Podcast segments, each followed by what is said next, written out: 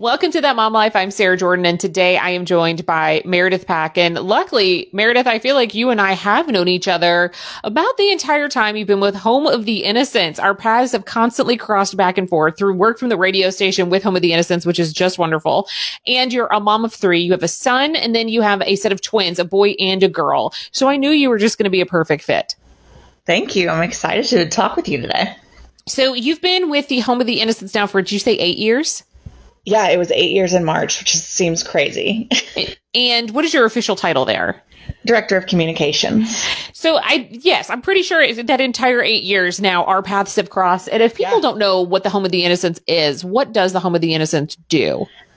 So we have three big, we kind of call them like our, our divi- three different divisions. Um, we have our Kosair Charities Pediatric Convalescent Center, and that is home to kids who are medically complex. Um, so like they rely on medical technology, around the clock care. Um, so they live their lives a little bit differently, but they're just like all the other kids.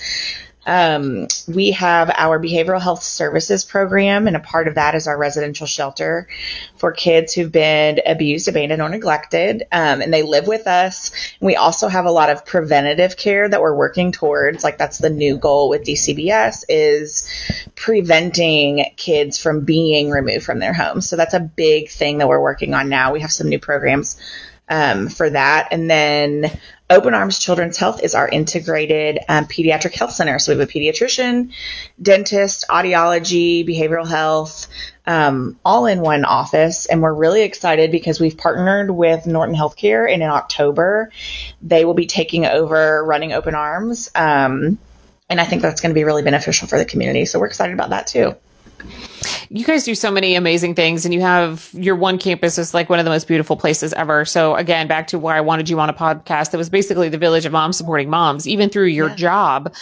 I mean, your company is helping be there for so many children mm-hmm. and it's just phenomenal. Yeah. So absolutely let me go in reverse a little bit to figure out how you got to there. Did you grow up in this area? Yeah, I'm from Louisville. I grew up um, around St. Matthews, went to Assumption High School, went to Bowling Green to Western for college, and then came back home. Did you come from a big family or a small family? Uh, I have one sister who is six years older than me, so just the two of us. And did you always think that you would end up coming back to Louisville? Was that a goal? Or, I mean, for me, I was always like, I'm never coming back. As soon as I go to college, like, I'm going to get out of small town. And then you get to college and you're like, oh, wait, my town's pretty cool. I take that back. right. Um, so Bowling Green was, is smaller, of course, and I really loved it there. But, um, with my career path, like at that time, I majored in advertising and minored in graphic design. So I was like, okay, I need to go back somewhere bigger. And when I was a senior in college, I actually interviewed for a job in Florida. Um, I did get a job offer, but it didn't end up working out and I didn't go. And I look back and I'm like, okay, well, I'm kind of glad I didn't go. I love being home around my family. My husband's family is just a few hours away. Um, they're from Paintsville, Kentucky. So they're from a small town. And, you know, I grew up in Louisville. We lived in J Town when we got married, but we've moved to Shelbyville, which is not very far, but it itself is a small town. Um, and we just love being here. And I really love that, like, we're close enough to Louisville. I still work there when now when I go to Louisville since the pandemic I'm home most of the time working remotely but um, I never really said like I'm I'm going to go back or I don't want to ever go back to Louisville but this is just kind of where I ended up and it's worked out nicely. So when you went to college is that when you met your husband? okay, funny story. So, I love it. Okay, great. We crossed paths probably hundreds of times. He was in a, a, fraternity, I was in a sorority, but it was one of those like definite stereotype things. The fraternity he was in, I would have never hung out with. I tell him that all the time. If we had met during college, been introduced, we never would have dated. um, we actually met. I was looking for a job. Um, before the one I have now when I was somewhere else. And he is a recruiter and he's a recruiter in a different field. But um, I messaged him on LinkedIn because I saw him through like a Western Kentucky alumni group. And I was like, hey, I know you're in a different field, but do you know anyone who recruits in my field? Fast forward, we ended up going to lunch and then we ended up dating. So we we met online, but sort of through college. But it was it was we have all these pictures now of like us from the same parties or the same college events. How and he knows a bunch of my friends. I know his friends. So how we never really got introduced is kind of mind blowing, but it just worked out that way. So how long after college did you guys end up meeting then?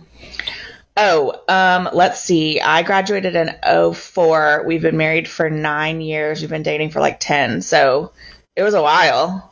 Because he didn't live in Louisville right after college. He moved around. Like he was in Wisconsin, then he was in Seattle, then he moved back to Lexington, and then he moved to Louisville. So he was kind of all over before we met. So you said you wouldn't have dated, we'll call it the stereotypical fraternity brother, which just for the record, there are a ton of amazing fraternity and sorority people. Absolutely. No They knocking- Are, he is a wonderful person. It Yes. that fraternity had a bad reputation at the time. So do, I take it you were not in a sorority. No, I was in a sorority. He just was in a fraternity that I didn't really hang around. Oh, so you were in a sorority? Oh, mm-hmm. so in college, it's funny because I have a, I've had a very similar conversation with my husband. So I met him actually my senior year of college. He had already graduated. He's about four years older than me. And mm-hmm. all throughout college, I was like, I'm not joining a sorority and I don't want to be in a fraternity. And there are so many times where I've like looked back at other pictures or people would tell me about something. I was like, if we had met at that point in your college career, I'm not sure we would have dated. A hundred percent. And I feel he's like, well, that's not very nice. I was like, well, you've obviously grown and changed. Although prior to that, I really had barely any experience with the Greek life. And me not being mm-hmm. in the Greek life was not a slight, but when I was at U of L, I was already working full time at the radio station. I had no time to take on anything else. So it was actually really nice because when I did meet him, I was like, and I'm sure your husband and is still even the same way, and you may be with your sorority sisters. He had such a solid group of guys. And they were amazing guys, totally changed my view on the Greek system in general. But I mean, they, I became a SIGEP sweetheart and they gave me like the shirt, even though obviously we were alums at that point. At our wedding, there was a certain thing they did at the wedding. I, I, I hate to say chant. It's not a chant. I think it was a song. It's like a, But- yes, my best friend's husband is a SIGEP, so I and I was in their wedding. I remember all of that. Okay. So see, I totally know what you're talking about. So and it became this thing where, in, I mean, heck, he's going golfing with him next week, and he still has what I like to call the wolf pack of friends. And I've never really had, I felt that way as a girl, where I have, well, we wouldn't have a wolf pack necessarily, but he had that, and they were really good guys. We were involved with their alumni for a while, so it's funny you say that because I did have a very similar. Now we got hooked up on a blind date by two of her friends that were married. Um, they hooked us up together and we went out on a double date. And what's funny is at their wedding, like there's a picture of us dancing next to each other and everything. And I had no idea who he was, no that's recollection of him at all.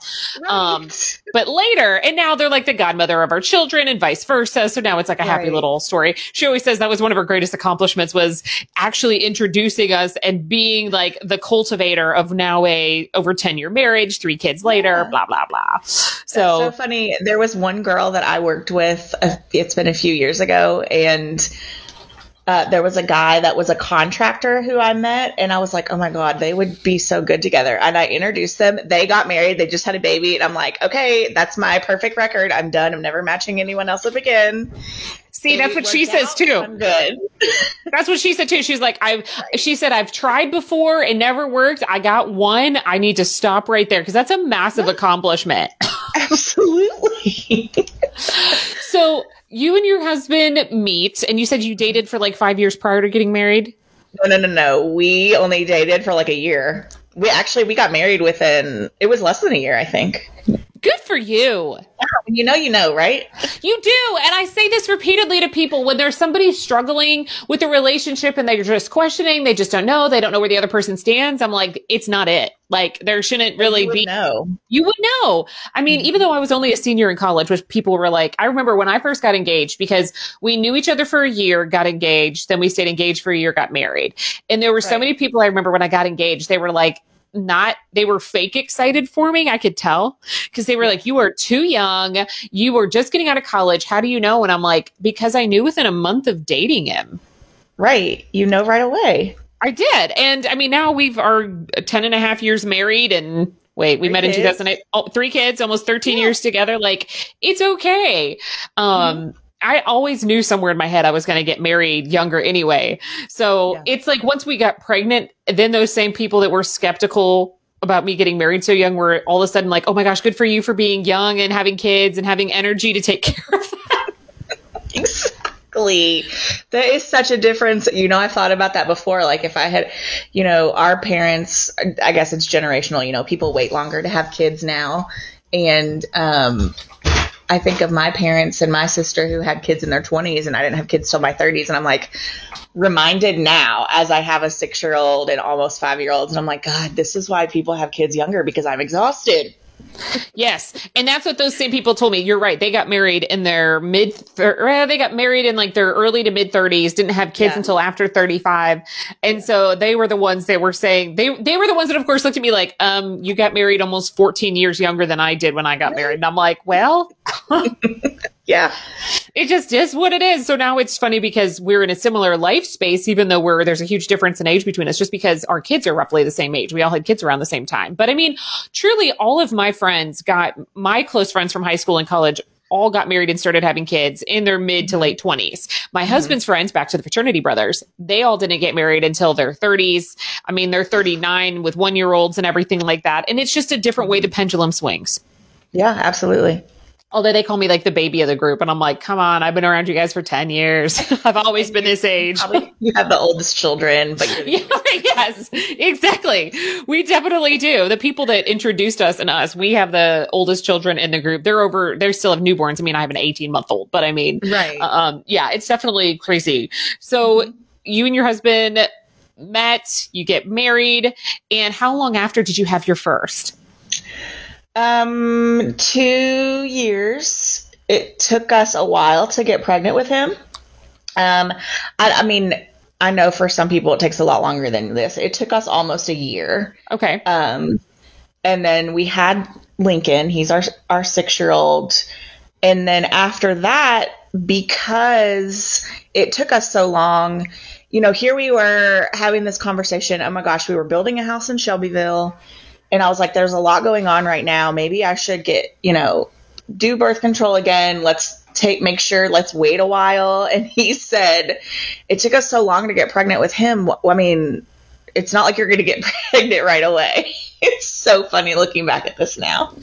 So we start trying, and literally the first time we were actually trying, I get pregnant with twins. And I'm like, cool, glad we were going to wait a while and it wasn't going to happen. And here we are. wait how twins. old was lincoln It, it- one. They are 19 months apart, like in a day.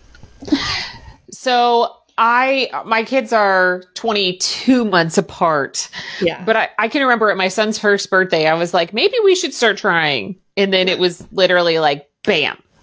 But I mean, with your first time around, if you don't mind me asking, did you have to do any sort of intervention to get pregnant with like a fertility specialist or did it just take about a year? it just took that long. You know, my uh, OB looked at some stuff, you know, I mean, all that kind of stuff that you go through. And actually, you know what? I take that back. I think I had to take something to help me ovulate. I Ah, can't remember what that's called. I used to know all of this, and now it's kind of like one of those memories I've blocked out. But I did have to take something because I didn't ovulate regularly. Um, but then once I had that, I think it was just a couple months later. With the twins, I didn't. So, or maybe I did. I don't even remember. I should probably remember these types of things. Well, I mean, that part, I guess, becomes less important to your story because you have the then the babies right there. So Yep. you get do you, do twins run on one of your sides of the family? No. They- No. No. No. And I think so part of it was hyperovulation because when you get older, that happens. And that's what they said was What does that mean? I actually don't know what that means. you ovulate more than once. Oh. Like in the same month. So I had two eggs. And they Wow. Yep, exactly. So it just my body was like, here's an extra and I guess we had overachieving children and we had two at once. So now you are building a house and you're pregnant with twins? Yeah, uh-huh. and we were living with my parents. Mm. so the day we found out, okay, so the night before, I had a dream. Now, my parents, all of my grandparents have passed away. I had a dream that my mom's parents were sitting in the hospital and both of them were holding a baby. Now, the whole time before I had my ultrasound or anything, I was like, I was very nervous because I was like, something feels different. I don't know what's going on. I was really nervous about my appointment. And then I had that dream and I woke up and I was like, oh my God, I'm having twins. I did not say anything to my husband. We go to the appointment. I'm sitting there in the waiting room because I was like, he's going to freak out if I say something. so I didn't say anything. So we go in the ultrasound. She does the ultrasound and she was like, here's the baby, blah, blah, blah. And I said, and there's only one, right? And she was like, Oh, we do this thing called sweeping the uterus where we look and make sure there's nothing else. And, and then she stops and she goes, It's really funny that you say that. And I was like, Why? And she goes, Well, here's, and she circles. She's like, Here's baby A and here's baby B. And I just start laughing because I was like, I knew it. I knew it. and I was just laughing and then I started crying and then I was laughing again and I could see my husband out of the corner of my eye just like he leaned forward and he put his his head in his hands. And he goes it was it was in like january so it had been christmas and everything. And he said do you know that part of um, christmas vacation at the end where they tell him about how he's getting his bonus after he thought he wasn't and he just falls on the floor and passes out? And we were like do not pass out. He did not. But it was just that whole day. I remember everything but it's also like a fog. You're in like this this this state of is this really happening? It seems very surreal, and it took a while for it to feel like okay, we really are having twins. So yeah, it was crazy, and I have to say to one of my best friends, Becca. She always made jokes before for no reason. Like there's no reasoning behind it. She always made jokes about me having twins. You're going to have twins, you know, just like most the most random thing she might remember. I don't. I have no idea where that started. But when that started, after the ultrasound, I went to the bathroom and I messaged her, and I always call her Becca, and I typed out Rebecca. And she was like, "What?" And I said, "There are two. And it was just like this whole. I I blame her for it. Is what I say. We joke about it all the time. So it's funny. So just to make you feel slightly better, uh, not better, because I mean, it is what it is. So friends of mine were having fertility struggles. And so they finally mm-hmm. got pregnant with their first. And, um, then when she went to go to her checkup, um, shortly, I, I was, I swear she was like, she had like an eight week old baby. Um, oh she went in and, um, was pregnant with twins naturally. Oh my goodness. Like literally the first time hopping back on. found out she was pregnant. So she ended up having a baby and twins within the same 12 months. That's that's crazy. So if they're within 18 months or 20 months maybe, it's called Irish triplets. Yes, she has Irish so triplets. She has that. I have that. I found some I'm in a couple like different twin parent groups and I saw the other day on Instagram this woman who has three sets of boy girl triplets. Like what? What? How? Even, How? I don't know, but I cannot even imagine that. Like it. Uh, she's a saint. you know, I, I, will say, yeah, that, I can't even imagine. That's that's a lot. I have I struggle yeah. with three sometimes, but yeah. you know, it's funny you mentioned the dream part because. Mm-hmm before my first two, I remember very specific, or I guess during, not before, but I remember very specifically this one dream. And I told my husband this on the way to the ultrasound with my son. His, um, he was the only one to carry on the family name. So his grandmother was very concerned about whether or not we were going to have a boy because she wanted to make sure the family name was going to carry on. And mm-hmm. I remember having this dream where I all of a sudden, like, this sounds so silly, had like x-ray vision and I could see through my belly. And I dreamt that I was having a boy and I was having a boy. Well, then the next pregnancy with my daughter Kennedy, I remember having a dream about my grandmother, and um, both of my grandmothers had passed away, but it was my one grandmother, and it was not the way her last, the way she last was in a nursing home before she passed. It was when she was still older, what I remember as her heyday when I was growing up, and right. she was like holding a girl and was like yeah. holding my daughter, and what's funny about this is that I knew if I was going to have a girl, her middle name was going to be named after her. Mm-hmm. And so like in the dream, she was acknowledging that I had a girl and named her after her. And I told my husband, I was like, I'm going to have a girl. And I mean, it's just so weird sometimes how you have these dreams. I can't explain them. I mean, pregnancy dreams are crazy as they are. Yep, but I mean, absolutely. like each time I've had a very sure sense of I know what it's going to be. Even time number three, that was a surprise. it's, I'm still like through tears trying to figure out oh my God, I have a positive pregnancy test. What is going on? And I was like, it's going to be a girl that I know her name. It's going to be this. And my husband's like, what in the world? You're still crying. I was like, I know, but I know what it is. right.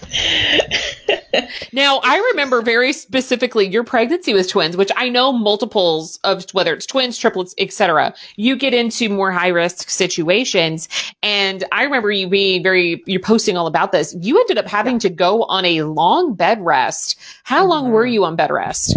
I was um, on hospital bed rest. They call it the antepartum unit um, for six weeks and that was hard because I had a one year old. And um, I think for me, that was probably the hardest part of it because at that point, he was our world. Like, that was, he was our, the only grandchild in town. Thank goodness my parents live very close to the hospital where I was. They helped us so much. Um, my husband had just started a new job and they were able to let him be a little more flexible. He came and worked at the hospital a lot. Some nights he stayed at our house with our son. Some nights our son stayed with my parents. So it was just a really rough. I mean, gosh, it's boring anyway. You're just sitting in the hospital. Now, my, um, where I work, my boss now really advocated for me, and we've gone through some big cultural changes since I've started.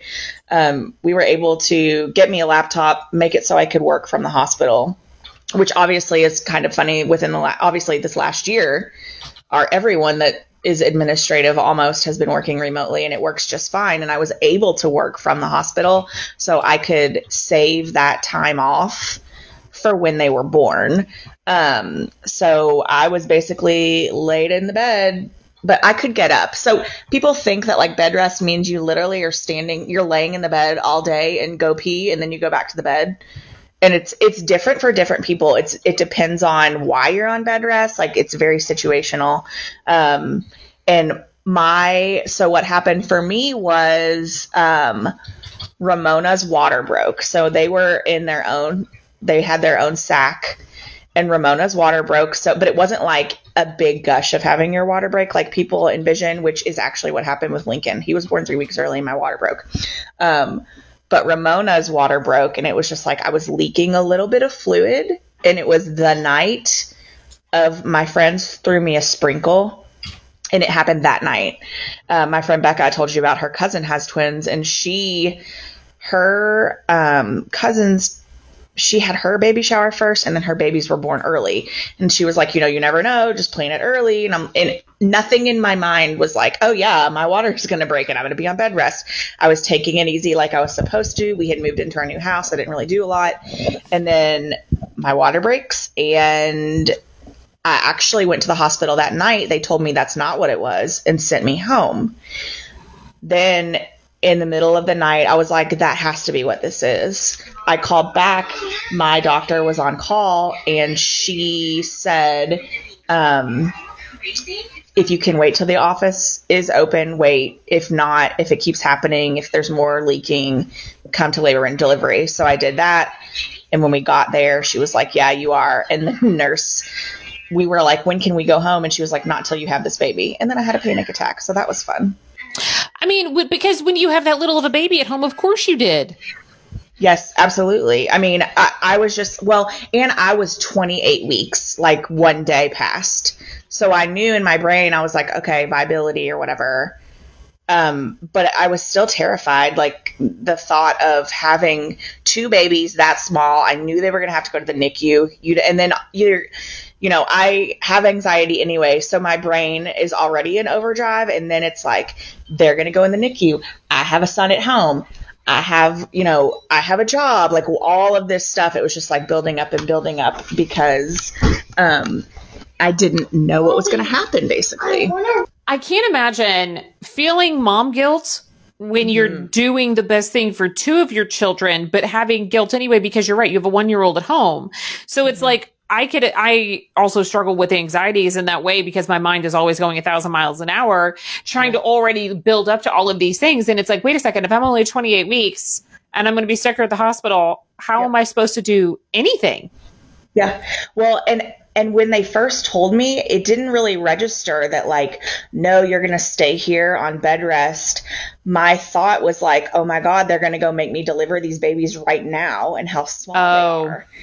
But then, you know, also I think it's like the, when you're a nurse and you're, someone comes in and is at this you know this many weeks and, and their brain is focused on one thing. And so i think the response i got and i don't honestly even remember who that nurse was because it was someone i only saw briefly. I remember all my antepartum nurses who i'm still friends with but it was very much like she was focused on something very important and it was the health of my babies. And i was kind of freaking out. And i think had the response come from someone different or if she had paused and like been like okay here's what that means. Here was what's going to happen i probably wouldn't have freaked out as much. But it, in that time when something like that is happening you know you can't exactly control the way you're going to perceive what somebody else is saying when her focus was the safety of my kids i didn't see it that way so it just made me really nervous because i was like it's not being explained to me i don't know what's happening I'm thinking I'm going to have babies really early right now. And then in reality, I ended up just kind of, you know, laying around for like a month and a half.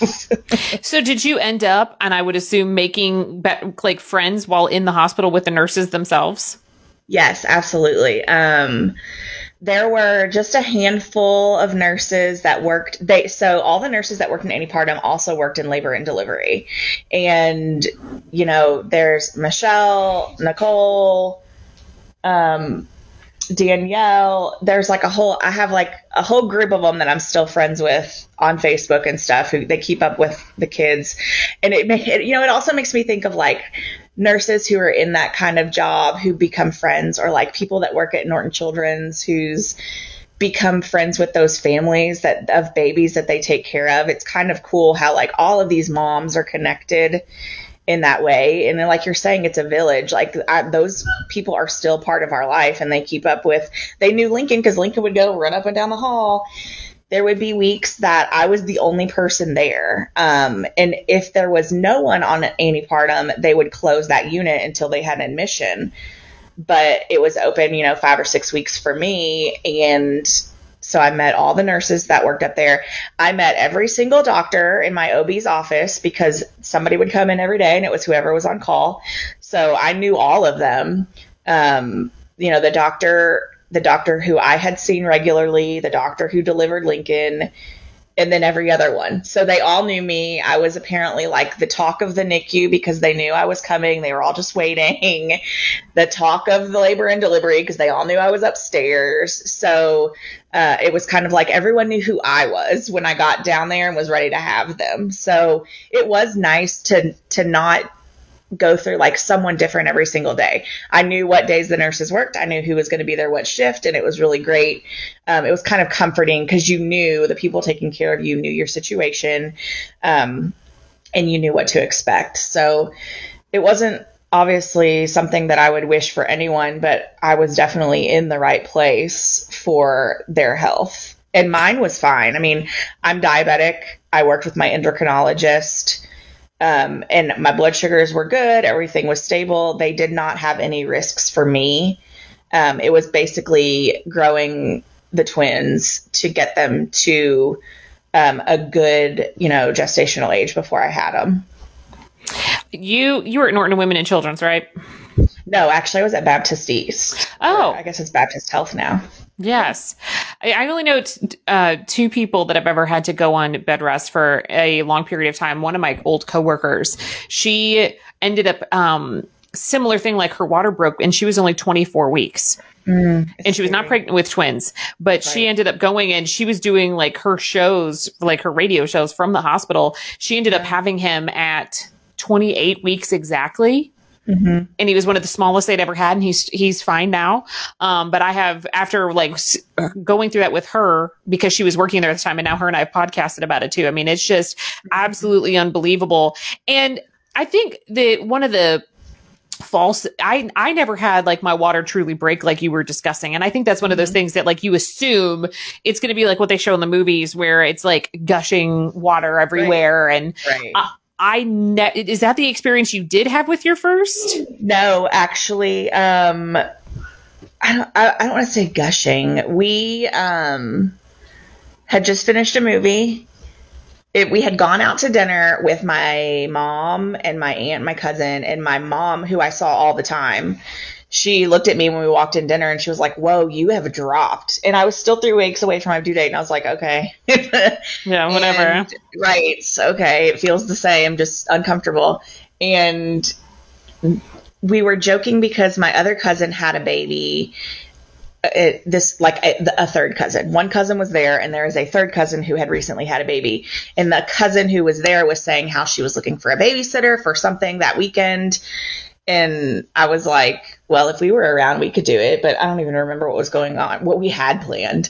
And she was like, well, maybe not. What if you're going to have a baby this weekend? And I kind of laughed her off. And then that night we watched a movie and came upstairs and it was like 10 o'clock and I sat down on the couch and I jumped up because I don't even, if it, if it hasn't happened to you, I don't know if I would, how I'm describing it right, but like women sometimes know, like if you pee a little bit, you know what that feels like. Well, this was like, there was l- liquid, but I was not peeing. Like it, and I'm like, that has to be what this is. So I ran to the bathroom, sat on the toilet. I was like, bring me my phone. I need to call labor and delivery. And my husband was in denial. He was like, there's no way. That's not what's happening. So he starts Googling. Oh God.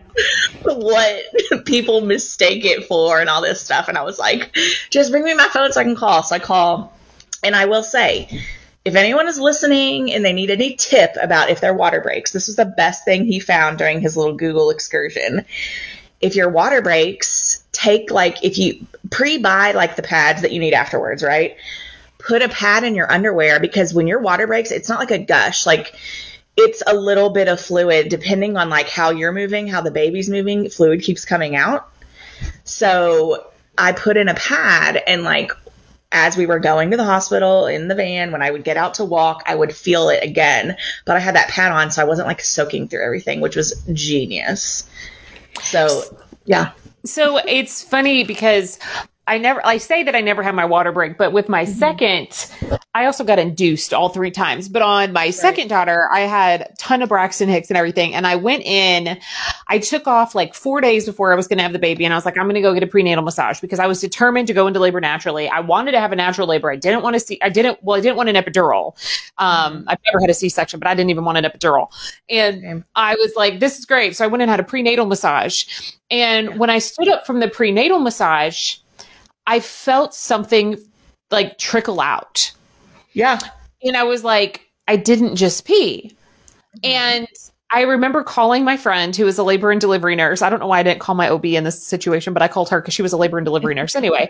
And I said, Hey, I felt this, but I, I know it, I know I wasn't peeing myself, but I, I, haven't felt it since. And she was like, well, if it's your water, it will continue leaking. But if it's not, then it must have just been whatever. And I was like, okay, cool. Well, it didn't keep doing it. So then when I went in to get induced, Mm-hmm. I was like, I, w- I, I was actually already in early labor. And then when I went in, I jokingly told the doctor, I was like, I have a sinus infection and I'm just like, I can barely breathe and I'm supposed to deliver a baby. And she was like, well, you can technically go home if you want to. We're inducing. And then she looked and she was like, you have a tear in your water. Did you know that? And I was like, is that what that was? and she was yeah. like, yeah. She's like, you're not going home at all because apparently yeah. I had torn it that day and probably should have had the baby that day. But mm-hmm. it, like, however she rolled or whatever, it stopped. That's what happened with me. Yeah. With the twins and, anyway. Yeah. So I had no idea. And I mean, I want to say like this was probably almost five days in between that I, this started happening and when I actually went in. And so I was like, holy crap. So you're right. I mean, I technically have helped my, felt my water before and it's not like all of a sudden someone just drops a water balloon out of you. Um, right. When I, when the only time I experienced it. So I'm glad you just described that too, because I think that's definitely a misconception about like your water Absolutely. breaking in general. So you ended up having the babies when they were 34 weeks? 33 weeks, exactly. 33. 34 was our we kept making different goals. It was like 30 weeks is our goal then 31 like it was like every week was a new goal. Um and 33 weeks so the night before or the afternoon before. So there were a couple occasions during my time on bed rest where we would call it a little gush, which means like, okay, so some days I would leak a little bit, some days nothing would happen, but like they were trying to keep me resting and as still as possible um, so that I would not have a lot of fluid coming out. And it, some, you know, sometimes it would be like if I rolled to the right and she moved, like you had the little tear, it would just liquid would come out. Sometimes it would be if I sat up, or, you know, it just depended on where she was and where I was. And, um, so that afternoon, there had been a couple times where it was like a kind of what we would call a gush of fluid would come out, but they would check. They would check every Monday. I had an ultrasound and they checked my fluid levels for each of them. They were never to the point where they were so low that they needed me to deliver. So um, they were always fine, which blew my mind. Like that I learned also these are all the things about pregnancy you don't ever know. People don't ever teach you about like your body continues to make more quote water, like more of that fluid, amniotic fluid. Um, so their their levels were good and then the day before I had like a gush of it and she said, "Okay, um, if you have it happen again because we're getting close to your date. We might have to take you to labor and delivery. And I was like, okay.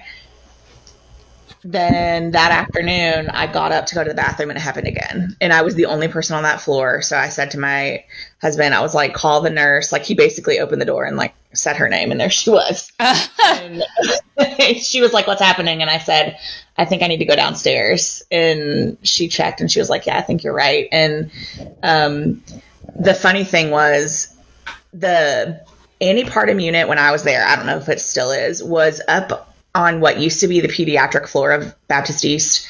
Um, and they had these built in like closets with drawers underneath. The entire time that we were there, we didn't really put much in there. And he had gone home to get some stuff for the last week. And he was like, you know what, for this last week, I'm going to use these drawers. I was like, okay. So he's literally unpacking his stuff as I'm saying, okay, no, we have to go downstairs, so stop unpacking. And we had to load all of our stuff onto a cart. And we had been there for so long. Like, people had brought me snacks and food. We had a fridge. People had brought me stuff to do. So we had an overflowing cart of things to take downstairs to labor and delivery. We took it all down there. Um, and they kept me pregnant overnight, had me lay still. Like, and at that point, it was like, they have to bring you a bedpan. You're not getting out of the bed, or you're really going to go into labor. Um, and I was having contractions, but I'd been having contractions and I didn't really feel them. Um, so they kept me pregnant until the next morning because my doctor, who I was going to have deliver, was on call at 7 a.m. So mm. basically, for 12 hours, I laid around because I was like, I really want her to do it. I was very determined. I had a natural, I had a vaginal birth with my first. I did have an epidural, but delivered delivered him vaginally. With the twins, I said, unless they are in danger or I am in danger, I would like to try to have them vaginally.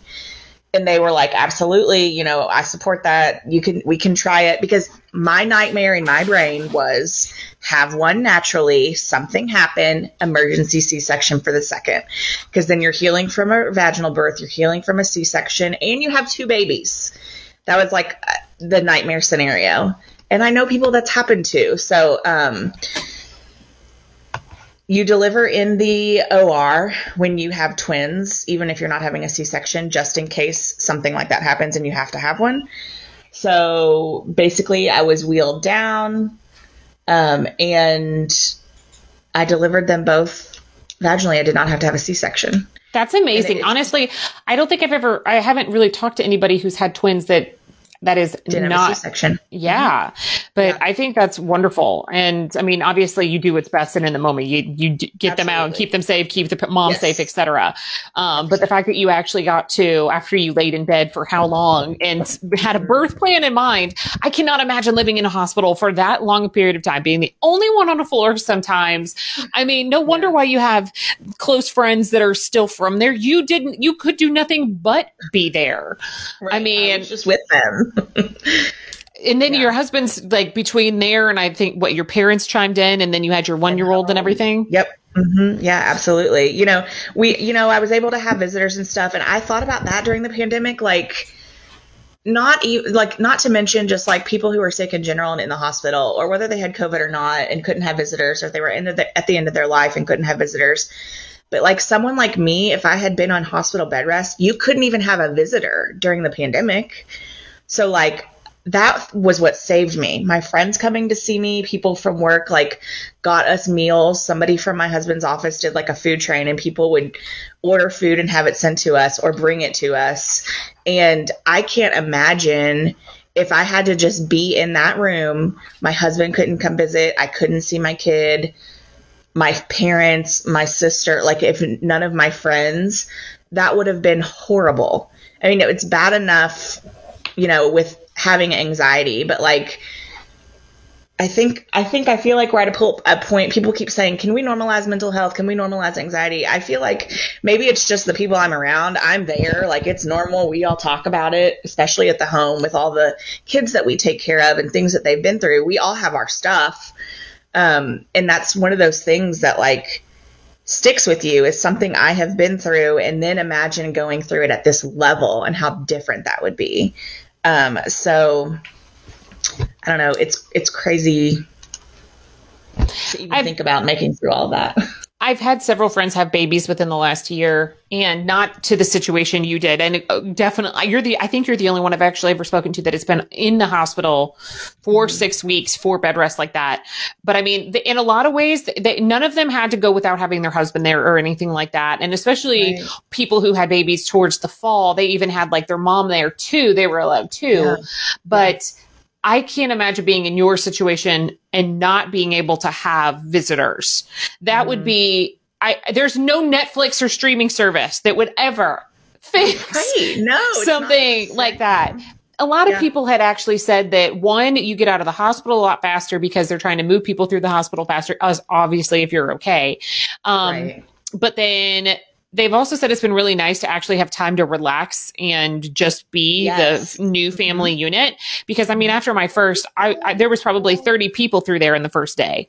And I was on oh, like yeah. 30 hours of being awake, 3 mm-hmm. hours of pushing. And I remember my husband passing out next to me while I'm, visitors are coming in. And I'm like, you can't pass out. Um, yeah. So, I mean, I think there's been a silver lining in a lot of it, but also, I mean, it's just yeah. crazy in general.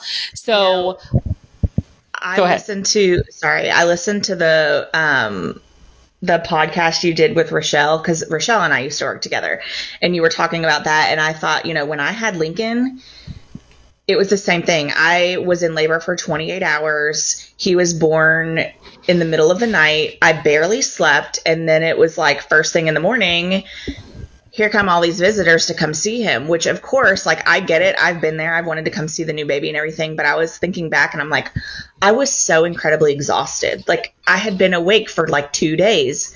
Nothing, like I hadn't gotten to rest. And here's all these people all day long coming to see the baby. I'm trying to figure out breastfeeding. I'm trying to, like you said, you feel like you're entertaining and it's, you've just gone through this major thing, giving birth. And then thinking about it during COVID when people couldn't do that. Now, my other best friend, Allison, and this is where things get even crazier, she just had twins a month ago. Um, and she is like, when I say best friend, like we both live in Shelbyville. We went to high school together. We were roommates in college. We're very close. She has a daughter who is going to be in second grade, and then she got pregnant with twins after she went through all of that with me she helped us with the babies. She helped us when they were toddlers. And I'm like, okay, well, now it's my turn to help you. And like, it comes back around. But when, and hers were also in the NICU. But the thing about that we thought about was like, how nice is it that you don't have to worry about a visitor coming to see? And I had that with the twins since they were in the NICU that we only were allowed to have a certain number of guests at a time. And it was up to us how many, who it, who it was. We kept it very limited to like, you know, grandparents, aunts and uncles. Um, and I think, you know, like a couple of my closest friends, but it was like one person at a time. After you have a baby and the baby goes to the NICU, in my case anyway, there were no visitors. Like I delivered the twins and I was wheeled back to my labor and delivery room and my mom and my sister were there because it had been it was late at night. It was they were born at 10:25 and 10:30. And or 1020 and 1025 what a horrible mother thing to not remember. Anyway. Listen they start blurring together. It's fine. Ew, there's three of them. But um my mom and my sister left to go get a drink like at the gas station came back before they were even back they left when they wheeled me to the OR. Before they were even back, I had already texted them they were born. That's the other thing. When you have a baby and then they take your babies over and they're checking them and then taking them to the NICU, you're not like holding them on your chest and stuff. So I'm just like laying there on my phone and my aunt texted me and checked on me and she was like, I really hope this is Devin texting me back. I was like, nope, I'm just laying here getting, you know, getting stitched up and just sitting here waiting to go back to my room. So I was the one texting my own family. So it's so it was it was very surreal to think, okay, I just gave birth because the babies are gone up to the NICU and I'm just laying in this bed and I didn't see them until the next morning. Oh but, my gosh. Yeah, but I did get to sleep that night. Like it was very different. My my experiences are very different. With Lincoln I didn't sleep. With them I got to sleep that night. Now the nights after where you have to get up and pump in the middle of the night because they need breast milk and all that. Now that was a different story. Life from that point, there wasn't a lot of sleeping. We're getting better now, but um, at, at the experiences in the hospital were very different. Like it wasn't like you have your baby and now people come and congratulate you. It was just me and my mom and my sister and my husband. And then my mom and my sister left to go home. And so it was just the two of us and I got wheeled back up to another room and that was it. It was it was just a very different experience like everyone has, you know, just from birth to birth, not to mention from like one mom to another mom.